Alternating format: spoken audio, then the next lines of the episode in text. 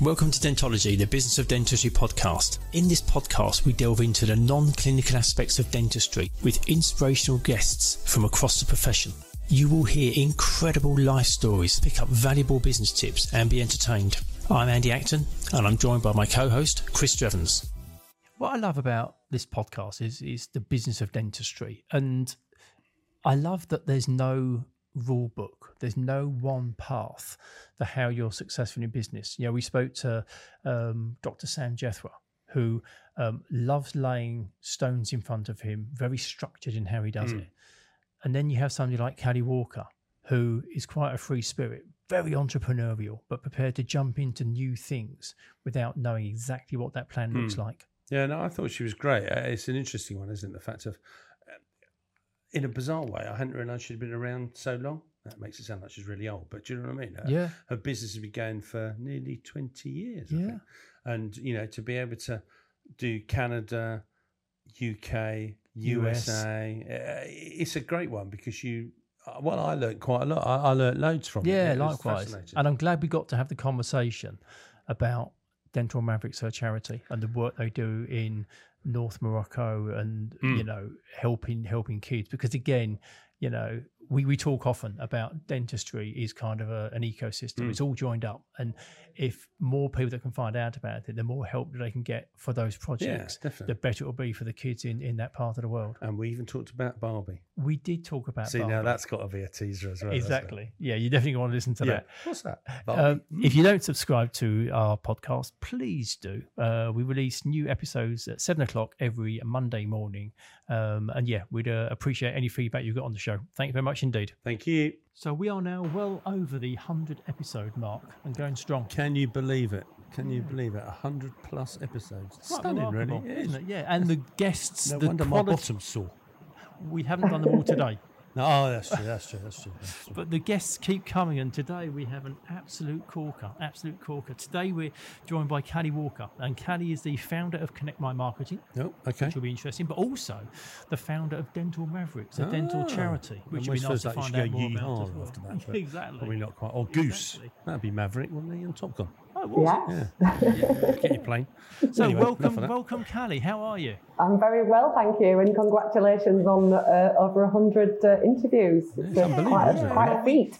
Well, we started it. Um, Can't believe anyone still listens. I, I don't know if you remember. I, I, you, you may not remember, or you may not have been aware of it, but there was a thing called Clubhouse, which was an audio-only platform that blew up during lockdown.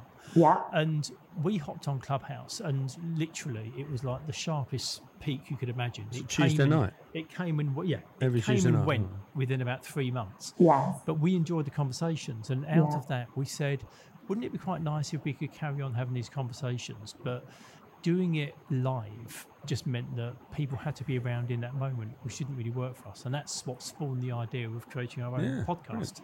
Um, and since then, it's been really good. So And we here get to speak to interesting people like you, which is lovely. yeah.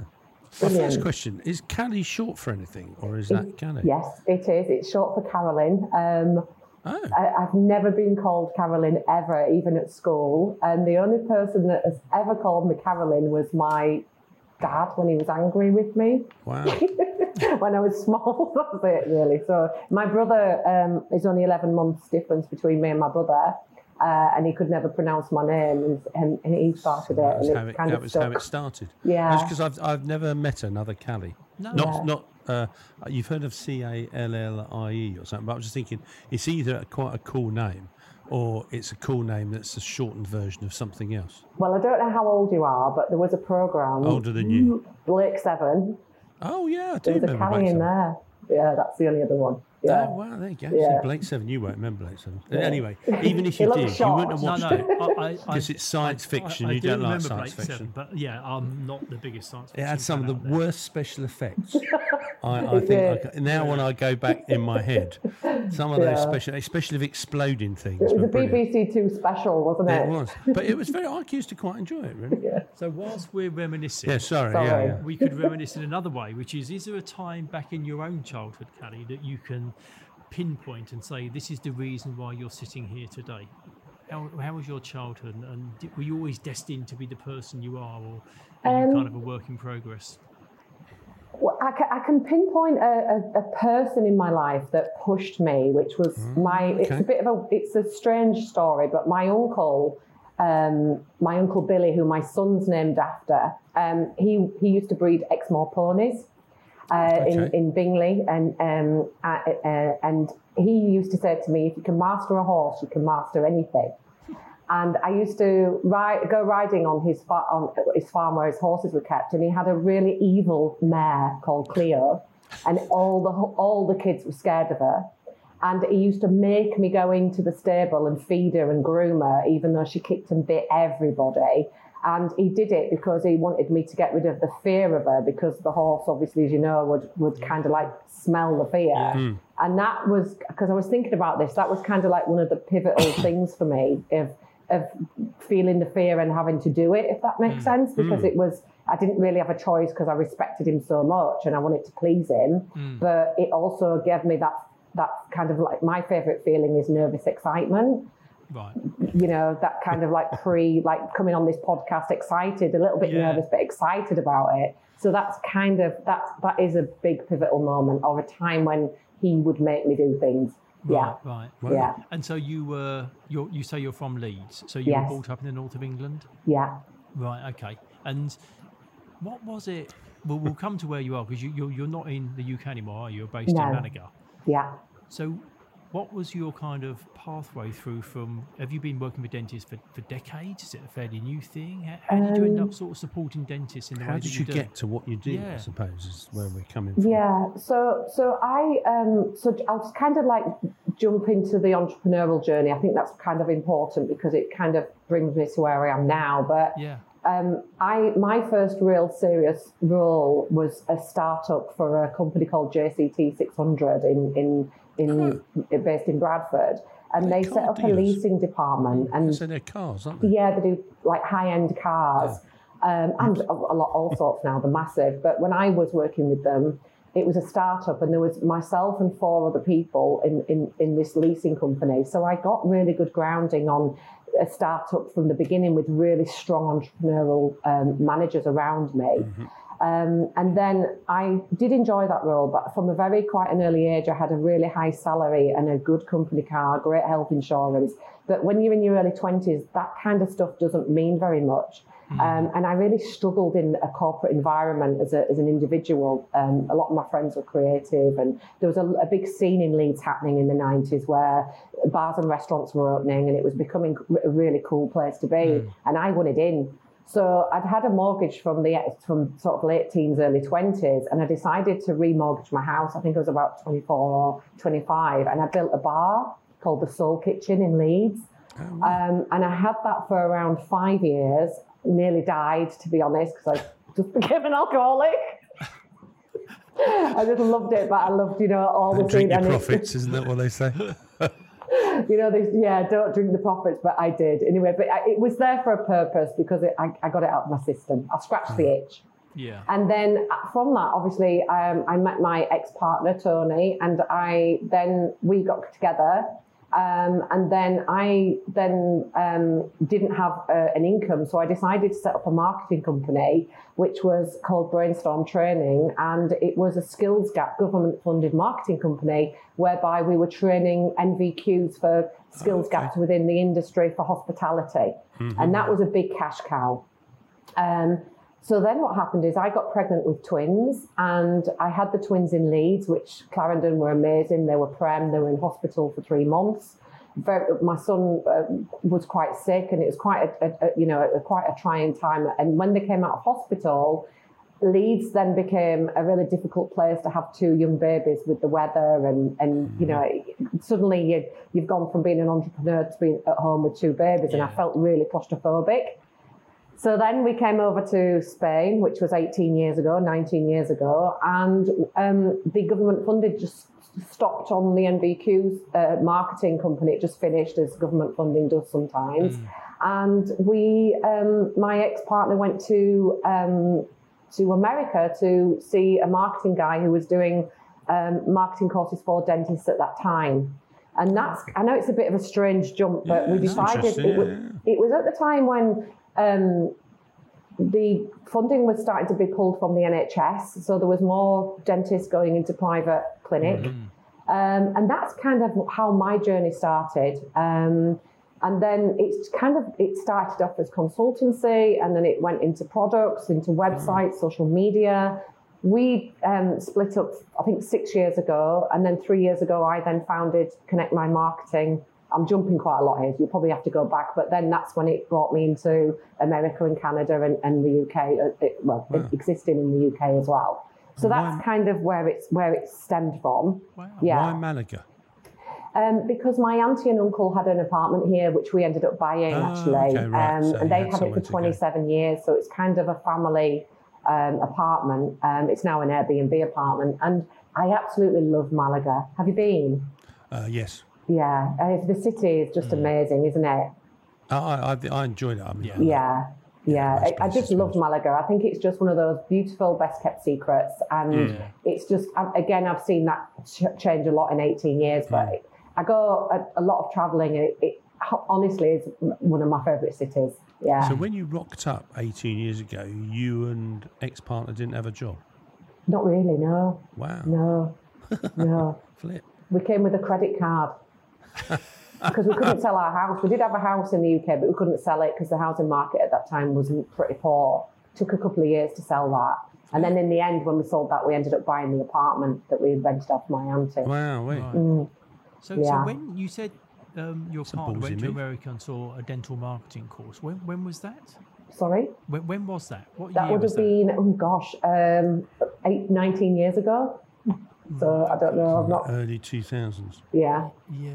yeah. So new contract was two thousand. I'm going to go for wasn't 2004 actually, because the twins would have been about 10, 11 months old then. Well, and, that's why I was just I was just linking it to that only from the point of view that obviously in the UK, a new NHS contract came in in 2006, Right. and that did spawn quite a lot of dentists Yeah. then starting Yes. to do more private treatment. So your timing, It was yeah, possibly great. whether it was by design or luck, I don't I don't know, but so Yeah. identifying a marketing course then would have been really good timing and positioning for all the Yeah. dentists who perhaps Well, weren't going to there commit was to so the much NHS. talk about redesigning it for that couple of years before. Yeah. So that's Yeah. probably about the time that you were then musing on what you might be doing. No, interesting. Yeah. Yeah, and Wow. then obviously, you know, you you you know, dentistry is very, uh, you know, it's it's a very different type of industry to being, and, and it takes a, I think, a lot of care and passion to understand the character of dentists. Oh, definitely. Yeah. Uh, you know, and that's kind of, you know, it's not, you know, we saw with COVID lots of different people becoming consultants and, and changing path, but it's not, you know, it's quite a cynical market as well because, um, especially in the States, um, you, you know, people, dentist, you know, dentistry is, you know, it, it's, it's, people are passionate that are in this particular industry and they want quality, they want trust, they want credibility. And that's kind of one of the things that you have to learn and it takes time, I think. I think probably early doors as well, especially when you were starting. Marketing was, you know, sales is still a, not a great word for dentists, but marketing would probably be. What do you mean? I have to, I have to do marketing. Doesn't that diminish my responsibility mm. and my position as a dentist? I Totally. have thought you had to sort of overcome not only trying to sell a service that they need, but actually before you even get to that point, you've got to overcome their mm. negativity negativity towards what you want to do. You know, in most cases, But that also that- every company accepts there's Yeah. marketing, doesn't it? But, so but also, it was the yeah, earliest well- days of digital marketing. That was kind of a term that wasn't in common language back then, was it? It was adverts in newspapers and leaflet jobs, yeah, well, when was Facebook Exactly. started? wasn't it back then? Yeah. 2011 or something? 2014? Yeah. Um, Wow, no, after that. Facebook was earlier than that, wasn't it? Facebook was 2003, 2004. Oh, was it? Was it. Instagram? Was Yeah, yeah. Yeah, Instagram was earlier than that. later. Yeah, yeah. Yeah. So how's it? So you obviously got clients in the UK, America, and Canada. So, Yeah. so and, and uh, do you only operate in the dental space, or do you Yes, operate in just solely. purely in dentistry? So, h- how has it come about that you've ended up with clients? Because that's quite unusual to have a, a sector niche, but Mm-hmm. also cover different jurisdictions. So, h- how's that come about? Um, so, and it has been a steep learning curve, um, and, and you know, and, and I did actually take a, um, a, a business course on American business culture before I actually entered that market because it's a completely different animal. And, and and also what I do love about working in the US is that they're very abundant with referrals in terms of if you're you you guys are brilliant they, they want you to be with all their contacts. And so it is a very high referral business and a lot of networking and and i do enjoy that side of business as well. Um, but a completely different market in terms of how we are in the uh, in the uk to how we are in the us and how we are in canada um, but I was invited into a networking group. That's how it began. Um, and from there, you know, you have to then prove yourself, don't you, with everything? You know, it's nothing's easy in life. And um, I have an amazing team that I work with. I mean, I put everything down to the team. Not, you know, I, I can be the visionary and I can be the networker and the front and do everything that's needed. But the team that I work with are, are, are they're amazing, and I mean that. They yeah. make you look good. Yeah, they do. Exactly. Same as ours. And Same they're as better ours. than me at They make us look like we know what we're doing. Oh, of course they do. Of course they do. Yeah. So I imagine the work setup that you've got, you weirdly were probably quite well placed for COVID because working remotely, that was that probably didn't present you with as many challenges as it did others. Um, well, we do have an office here, so we have a there's 12 of us in this office. Right. But to be honest, with COVID, um, we actually um, I don't know how to say this without I don't want it to sound like it, it dismissive of it, but we we made the decision at the beginning of COVID that we weren't going to close and go on um, uh, furlough, uh, furlough. We decided yeah. that we were going to get do the best we could for the clients that we had and it might, and especially with social media, um, and also our clients were in a state of fear, as everybody was, because yeah, yeah, dentistry was treated really badly, as, as Yes. obviously you guys know.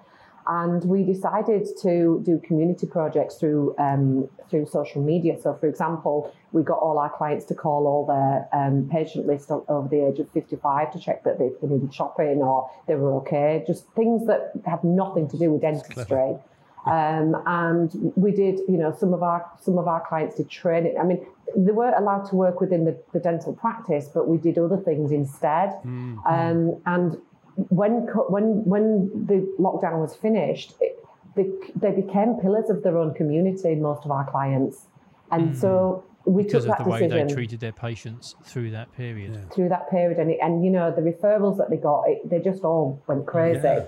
Um, and the other Nice thing I think is that Yeah, very nice. That's a nice one. yeah, and doing shopping for older people and yeah, Yeah, that's a great um, one, isn't and it? food banks and things like that. But I think you know you either come from a, a place of fear and love, don't you, with, with Yeah. everything. Yeah, yeah, and yeah. you know, with COVID, I could not have sat at home on furlough. Like I couldn't have done it because Mm, no. I, this, you know, just having conversations with clients and the fear. Yeah. Mm. Initially, was just uh, taking action felt better than sitting at Out, home out worrying. of interest, obviously in the UK, um, dental practices had to shut from the 23rd of March to the 8th of June, and they sort of found out when the, the daily ticker tape went across the bottom of the screen in the Prime Minister's briefing, which I'd say was pretty appalling. What was the situation in, in America and Canada? Were, were, were they forced to close for a period of time as well? Yeah, and but uh, each state was different, obviously, because it's such a vast place. So every state was different, and there were different politics within every state as well. But you know, it, it just depended on on that circumstance. And then because you've got such a vast area, everybody's got different opinions as well. Yeah, yeah, yeah. Um, so yeah, uh, you know, I, I think globally everybody had a you know a, a hard time with it, didn't they? But it's just you know what ca- it's what can you do within your remit that's important. I always feel. Yes. Yeah, yeah. And in terms of the work you do with um, dentists, uh, some some of the other things that you've you've talked about and you've done before, you seem to lean very heavily towards data, Yes. data-driven marketing, and, and why that's important. Um, what sort of data should dentists be looking at? What what data is important when we're sort of talking in a marketing sense? Yeah, so um, I won't go into the digital marketing on my side. I'll give the give you something that your listeners can have that they can implement internally, which is easy for for them Yeah. to take away. Um, because from a digital marketing perspective, we're looking at different variables, different ads, and so on, and campaigns. But Sure. There are three areas that all dental or business owners should focus on in terms of if they're spending externally on, on marketing. The first one is does that marketing campaign make the phone ring? And if it makes the phone ring, when the phone's rung, does the person who's answering the phone know how to speak to that patient and get them to book in? The next stage is if the booking did the turn up, because that's important because there's things you can do in between. And then when they turn up, are they moving forward for the treatment or getting the right advice to move forward for treatment or register as a new patient?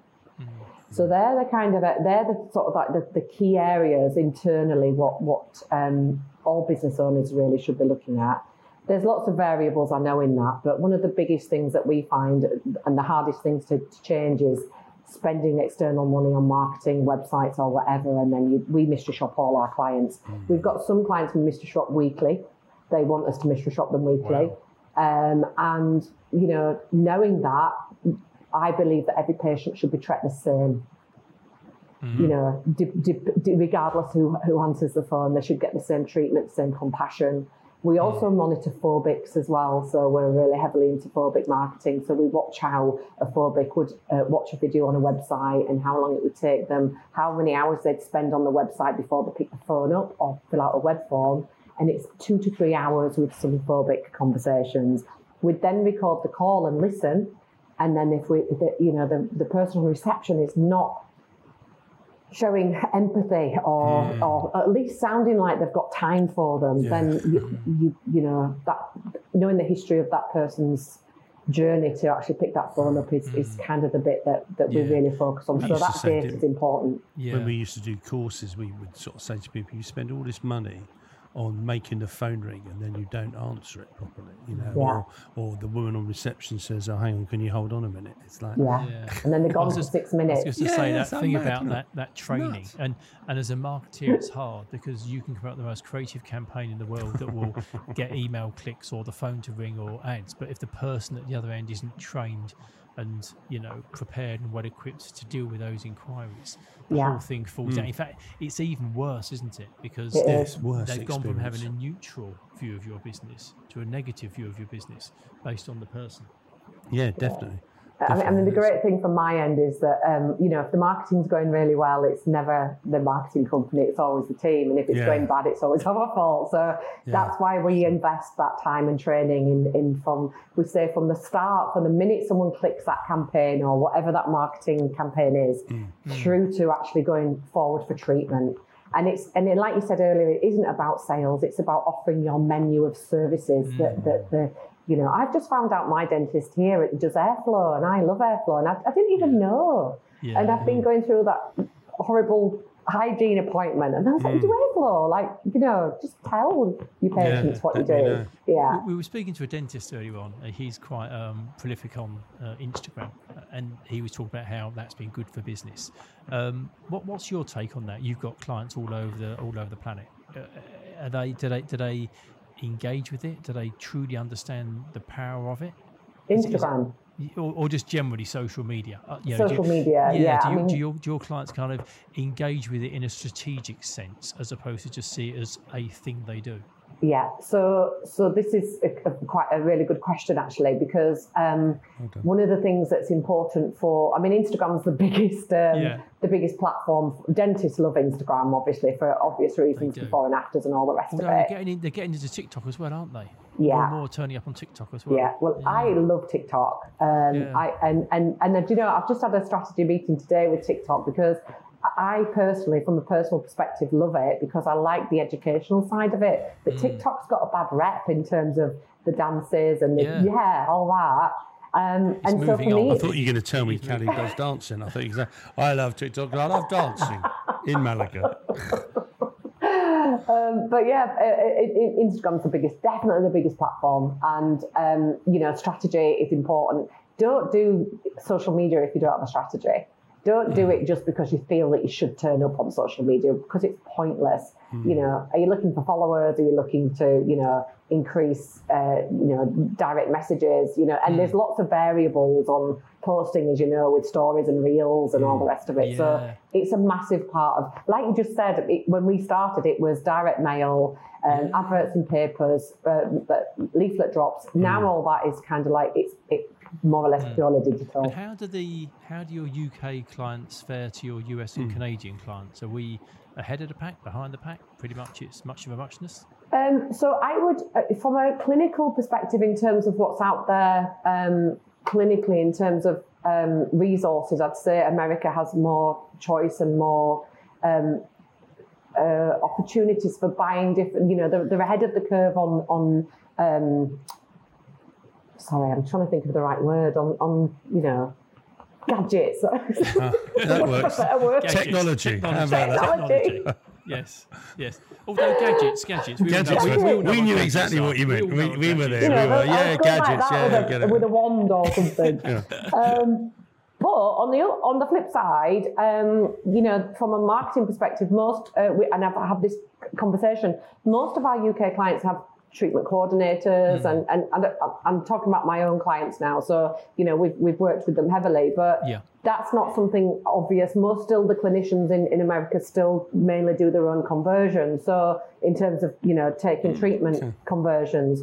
Yeah. So that's that's a big opening for, for the US. Um, but it is when I say the market's different, it, it's kind of you know th- th- that's that would, would be my big standout is the way that they take in a patient and, and walk through those. I've got, I've um, got two stages. questions which sort of are linked, but maybe not. So, in uh, so when you started in 2004, whatever it is, did you find that say the US was more advanced than the UK?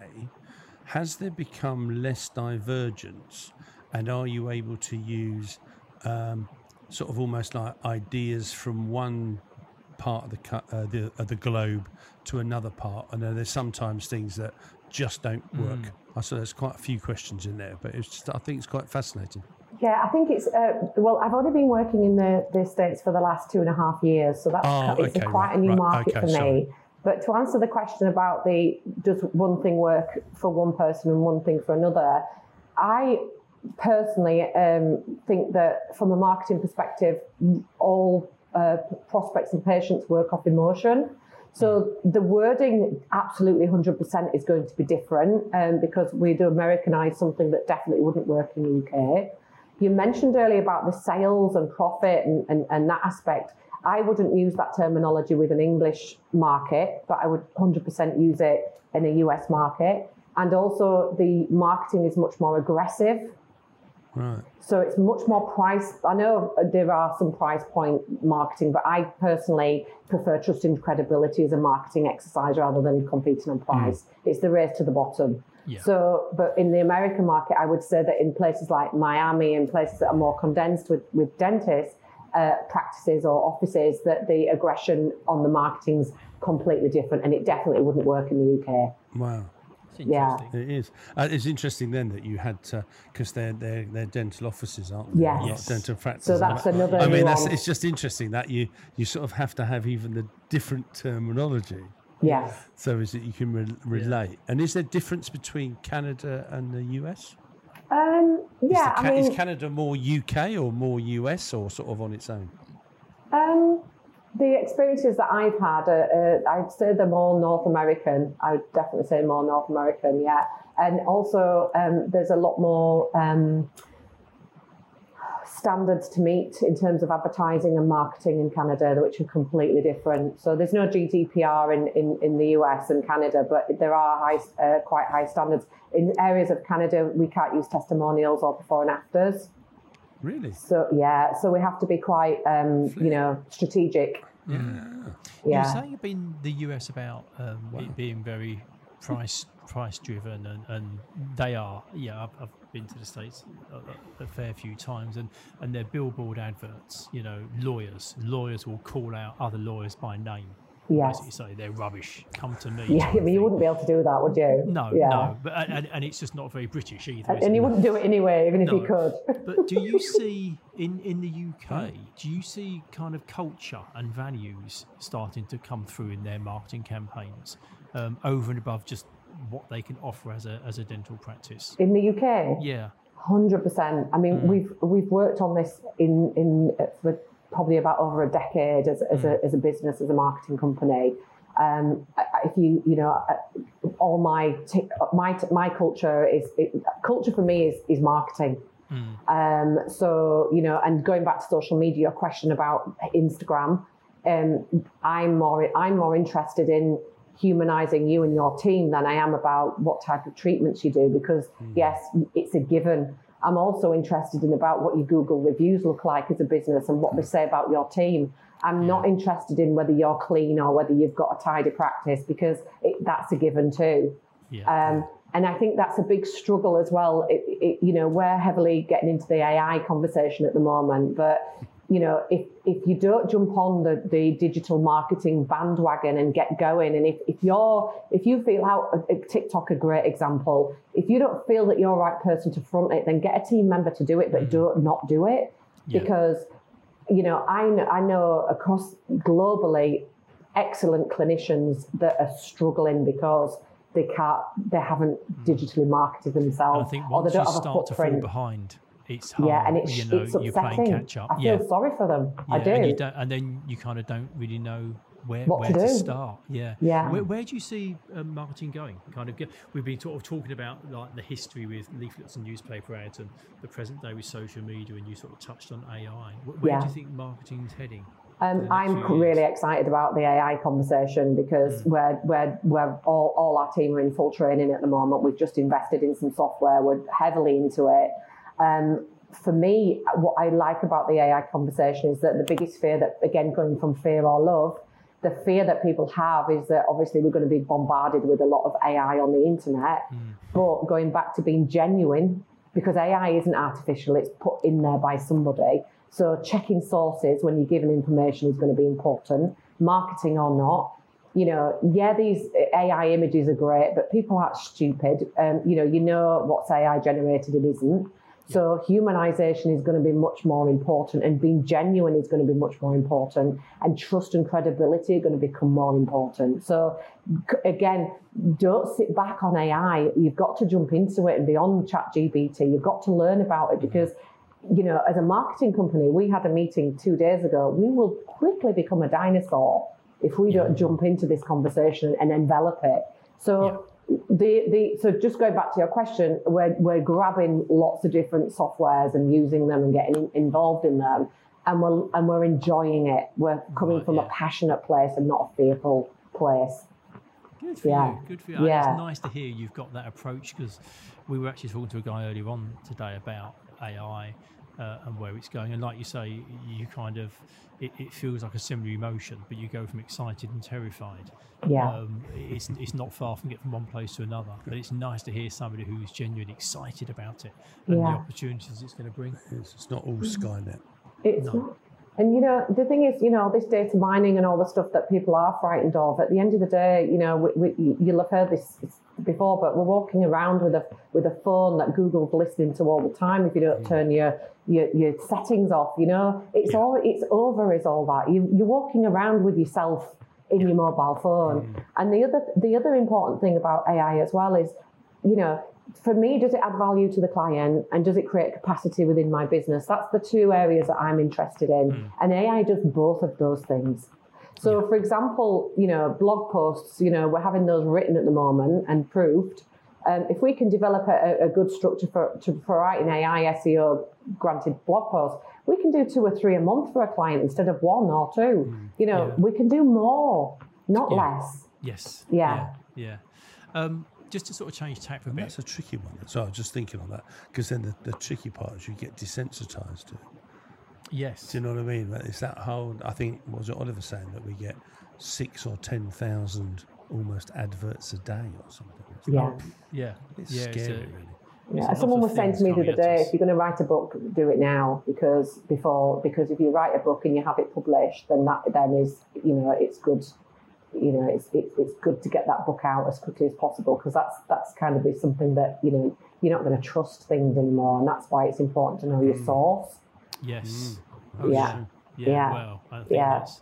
Yeah. Um, and, and that's a concern for lots of people, isn't it? Between what's real and what isn't real. Well, it's a bit like, isn't it, that, you know, uh, bizarrely, uh, and it's a bit of an abstract jump, but when watching that ABBA Voyage thing, you know, I always used to say, well, unless I see it with my own eyes, I won't believe it. But after going to see that Avatar show, it's now, if I can touch it, then I probably know it's true because they look so real. Yeah. It's just like yeah, mad. just seeing really. it is, is Yeah. Deep fake, all that sort of Yeah, stuff. It's isn't phenomenal. enough. Just, just to change tack for a bit, um, in the intro, I said that you were the founder of Dental Mavericks. What's what's Dental Mavericks? Um, so Dental Mavericks is a um, volunteer-led charity, um, and we work predominantly in Morocco. Um, and we work in um, basically for uh, children that don't have access to to any um, dental care. Um, our goals basically are always, uh, you know, long-term oral hygiene care, mid-term goal, uh, fluoride treatment every six months, and then short-term goals is we do between six and eight projects a, a year, and we go and take children out of dental pain. So it's an emergency clinic. But on the back of that, we've just got funding um, through um, a, a beautiful dentist called Nav, and he's funded. He's he's been raising money for us in memory of his daughter, um, who who sadly died, and um, he's we're about to build a clinic in uh, in in the province of Chefchaouen, which will be open on a on a, a daily basis. So that's really a, a, a really exciting project coming oh, up. brilliant! Yeah. Why why um why Morocco? Mm, yeah. Uh, well, Morocco is. I live in Malaga, and Morocco It's not geographically is Yeah. de- you know a, a half hour on a on a on a boat basically. Um, we also work in Lebanon, but um, I don't take volunteers to Lebanon um, because it's obviously quite da- a dangerous place to go. But we also fund orphanages in Beirut as well. Um, and um, they're kind of the two places, but 80% predominantly is, is Morocco. Wow. Brilliant. Yeah. Brilliant. So before the facility that, that Nav's funding, um, do, you, gen- do, do you require clinicians to volunteer their time Yes. to go to Morocco to, to treat the kids and, and then Yes. back? Right. Yeah, so the, the trips are usually about one week, and um, we do five days clinic in in that week. Um, and we work in the Atlas Mountains, the Rif Mountains, and a, and a town called Essaouira, which is the gateway to the Sahara Desert. Uh, so three specific areas. We also team up with um, local governments and another charity called the Eve Branson Foundation, which is the mother of Richard Branson, who um, we've been working with for 10 years in, in the Atlas. Um, and then in Essaouira, another local government. So we're working with ground team, Moroccan ground teams, um, and we've got a lot of history there. We're 13 years in, um, so we're very well, um, I'd say, grounded, connected, and all the kids that we treat, we're treating them from kindergarten through to 16. Wow. I mean, this Yeah. is quite a significant CSR project. What, It what is. was the what was the kind of the spark to Yeah, start the doing motivation this those do it, those yeah. 13 years ago? Why was it that you, you felt that this was something you wanted to do? I'm just trying to think of the book. I read a book called Emotional Intelligence, and it, it, it goes through each decade of your life, and and and when you hit your forties, um, you're predominantly thinking about giving back. You know, like lots of people start doing yoga, don't they? And they Right, start yeah, like yeah. you know they start doing fundraising and stuff in the forties, and apparently it's to do with this emotional intelligence. It's Simon Golding. That's I was trying to think of the author, and um, that was that. Reading that book was the beginning of it. And I think at the time uh, we were trying to get into help other charities at the time, and there wasn't really a need. I think we offered our marketing services, or we offered time, or whatever. Right. And in the end, we thought. Um, oh, we had a friend as well in, in in Malaga who went to Morocco a lot. Um, he had a bike company doing enduro bikes, and he took um, he took us to a place called El Jabbar, and they had one dentist for 150,000 kids. And, and it was kind of like, well, why don't we just do it here because it's geographically perfect and it's easy to get to from the UK. Right. So that's how it was born. And then we took six clients, um, just sent them a letter and said, Do you fancy coming? And the first trip was horrendous. Like we had no equipment and you know, it was really naive and badly run. And Yeah, then yeah, it yeah. just it just fell from there really. Yeah. Yeah. Wow. What a great what That's a great brilliant, project. actually, yeah. Yeah. It was an adventure charity that turned into more serious Right, yeah, stuff. Could Yeah. you um could you perhaps let us have a, a link to the website Yes. and details? We can drop it in the show notes because there Yeah, may well be that UK you. dentists or dental professionals that Yes. might have capacity to, to get involved Yeah, and help in, definitely. in some love way to. other. Thank you. Yeah. Brilliant. Oh, fantastic. Yeah. You've you've had um, an incredibly diverse entrepreneurial career. You know, from the pub to Bar, the bar, Bar, the bar, not not the pub. whole bar, um, to setting up the business there and setting up the you know the charity that, that works out of um, Morocco. what's the one thing that you would take if you had to pass on one message to other people about your entrepreneurial journey? What's the, the key takeaway from you from your, your own experience? Um, I think, you know, consistent persistence, I think, is, you know, like, uh, you know, being an entrepreneur is quite lonely and it can mm-hmm. actually be, um, you know, it can take years sometimes. You just feel like you're joyless striving or you're on the hamster wheel and you're not getting anywhere. But I think if you believe in yourself and you believe, you know, and you get up and you work hard as well and you create a good team and you focus on your team and your culture um, and this consistent persistence of just keeping on that level and making sure people feel secure in the role, they're developed. Um, I do one to, I've 18 years I've done one to ones, 10 minutes a month, every month with each team member. Never failed, it still works now. So communication, people know where you're going, and that's more than one thing, isn't it? But mm. you know that consistent persistence of delivering and being who you are and doing mm. what you say you are.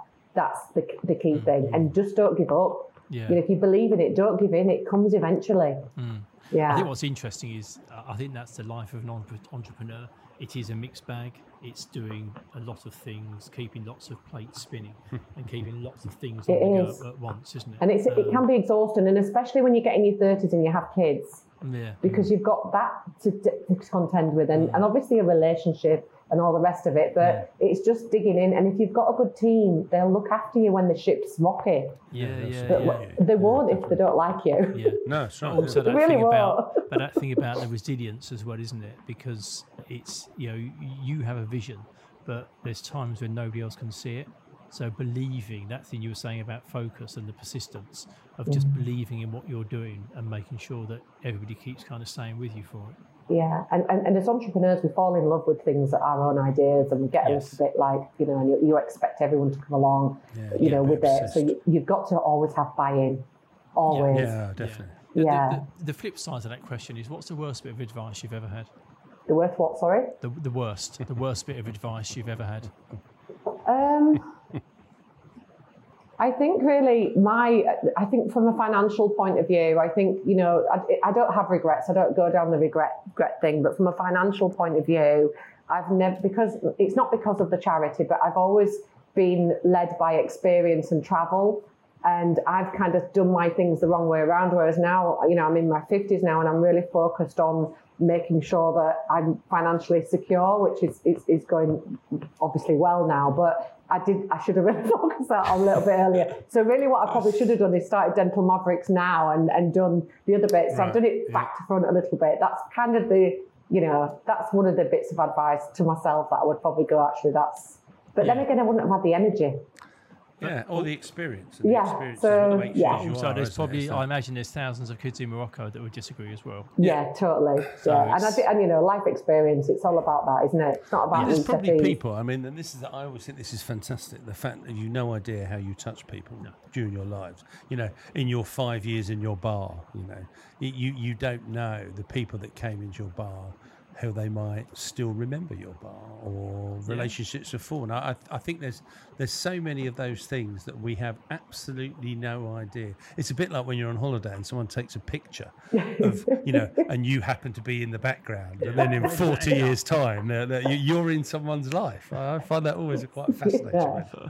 yeah, I do actually get sometimes some people on Facebook, and you know, because we all age, obviously, and yeah, it's, yeah. it's nearly 20 odd years ago, and then I'm like, oh, who is that? And they're like, do you Jamaica yeah, Cally, we, we always um, we always finish up with our guests in the in the same yeah. way. So we have two questions for you, and the first one is: you're a fly on the wall. Where where are you? What's that situation? What what room are you in? What's happening? Dun, right, dun, so I really had to give this some thought because I'm quite a nosy person. But I've just uh, I've just finished Gold Dust Woman, which is all about Stevie Nicks. Right. And one of the like the best bits about the book was the making of the Rumours album. Do you like Fleetwood Mac? Yeah, yep. they're great, yep. great band. So it was all about the the, the breakup of uh, Stevie Nicks and Lindsey Buckingham, and, and how all those songs were written about, and, and how you know they always they were all arguing and mm. you know taking copious amounts of cocaine, and you know I mean the chaos must have been crazy. Yeah. um, but I you know just a fly on the wall in that studio because it just sounded like you know crazy chaos. But out of that, that amazing album. It's one of my Yeah, all-time favorite albums, and Hmm. that came out of it. And I was just been listening to it the last couple of days, so I think that would have been a you know a, a good fly on the wall experience. Hmm. It's Yeah. funny, isn't it, how many songs or albums, when you understand the situations that they were in at that time, you know, it, it, the, the music makes more sense, but you can really understand that, hmm. those emotions that, that go into and it. It's quite remarkable. I don't know how they kind of like even you know you Managed to know a park it breakup to one outfit could side even like be in the same room. I don't think they could maybe. I don't know, Yeah. but But it's ABBA, I suppose, isn't amazing it? music. Another ABBA reference. Yeah, but, you yeah, know, it's that sort of thing. Yeah. I remember Yeah. when watching something about the Beatles and they were saying, you know, even when they all knew they were going to sort of go their own ways, they still were making music. Mm. And I, I just think that's amazing that in a way that that creativity almost transcends.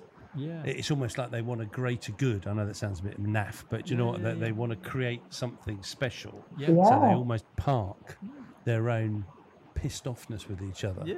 to create that something Because it special. matters so much. Yeah, yeah, it's fascinating. And who would you meet, Cally, if you were given the opportunity to meet somebody? Right, so this was my hardest one because this went on and on and on. But I'm going to go for someone who's a little bit, bit more in the in the moment, and it's obviously got to be a woman, which is Greta Gerwig, the uh, the director of Barbie.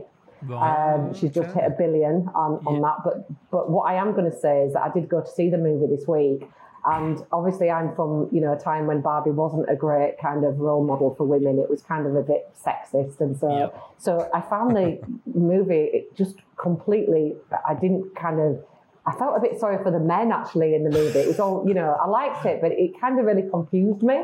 And I thought she was really clever having all the t- the, the, the people from sex education in there, which the English market. Right, but when yeah. I came in to speak to, um, we've got a Gen Z in our team, and I came in and I, I, we have a huddle, and I mentioned it, and she went, "No," she went, "You've got it wrong." She said, "It's all about how fragile the male ego can be, and how it doesn't need to be on the back of women." And I was like, oh, okay, but I said, but there were no strong role models for men. She went, well, Ken was because he got over that. And I was like, oh yeah, that's that's it. But I was a bit disturbed by the movie, I think, because I'm just so used to not having that kind of like feeling from it, you know. So hmm. that so I thought she was clever, but yeah, I'm going to go with her Well, because that's a I've, massive I've- achievement. I've, I've not seen the film, but Yeah, I should, it's- it's a- on, on, on the basis of that, with that insight, I should probably go and see it. But Yeah. I've heard the soundtrack's very good. yeah. yes, it is. Yeah, supposedly the soundtrack's really good. Yeah, Yeah, and it's that wasn't a hilarious. uh, that wasn't like a taking a piss. No. no, no. uh, by all accounts, the soundtrack is very very good. there we go. and it's uh, it's very funny. Brilliant. Yeah, if you ca- you go are you go in with an open mind, and of course we all got dressed up in pink, and you know, Of course. we went the whole whole I think I'm going to wait until it comes to Netflix. because you don't want to get dressed up in pink or Yeah. What do you mean not dressed in pink? I've got a pink shirt on today. you're Barbie Lovely. ready.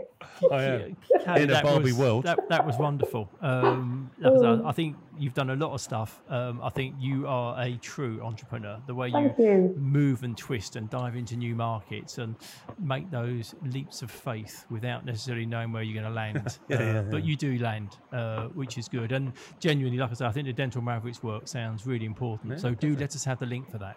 I And we'll, and we'll drop it in the group and we'll see if we can help on that side, which would be great. But no, thank you for your time today. It's been really Yeah, good. it's been brilliant. Oh, Thank you. Nice to meet you both. Thank you, You for too. inviting me. Not at all. Our pleasure. Thank Cheers, you. Cally. Keep well. Bye. Bye. Thank you for listening to this episode of Dentology, where we discuss the business of dentistry.